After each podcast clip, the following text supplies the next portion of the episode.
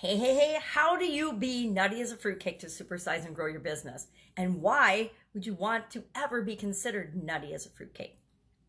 Nutty as a fruitcake is just an expression that means strange, different, um, different or strange in behavior or in dress. It appeared in the 1920s when nutty meant different or out of the ordinary or kind of wild or crazy. Remember the 1920s flapper dancers and things?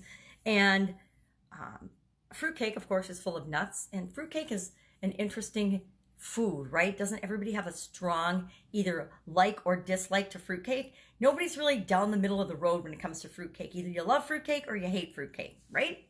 Well, that's how we need to be in our businesses. We need people to either love us or hate us. We want the people that our business is designed to to serve to be attracted to us and love us. And everybody else, we don't need them to hate us, but we want them to go away and not be tire kickers and waste our time and energy. So, being nutty as a fruitcake means being different, standing for something, being who you uniquely are, wearing funny cat masks, showing up as you who you are so that you can attract the people that you are best suited to serve, the people that you're here to serve and help and make their world better.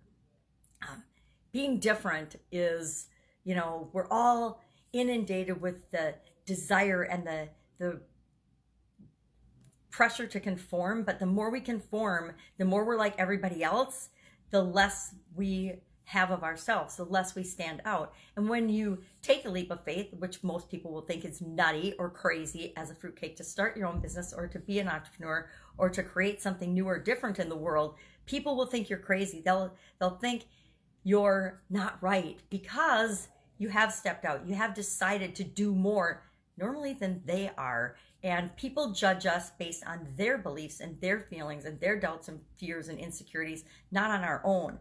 They see us doing what's right for us and right for our customers, and they judge it as, you know, and sometimes they can get really mean and vicious about it, but that's because they know that if we're doing it, then they could do it too. And they feel bad because we're stepping out, we're setting the example. So step out, set the example, be different, be you, attract the people that you want to serve and do business with to you, despite whatever anybody else thinks. Be nutty as a fruitcake.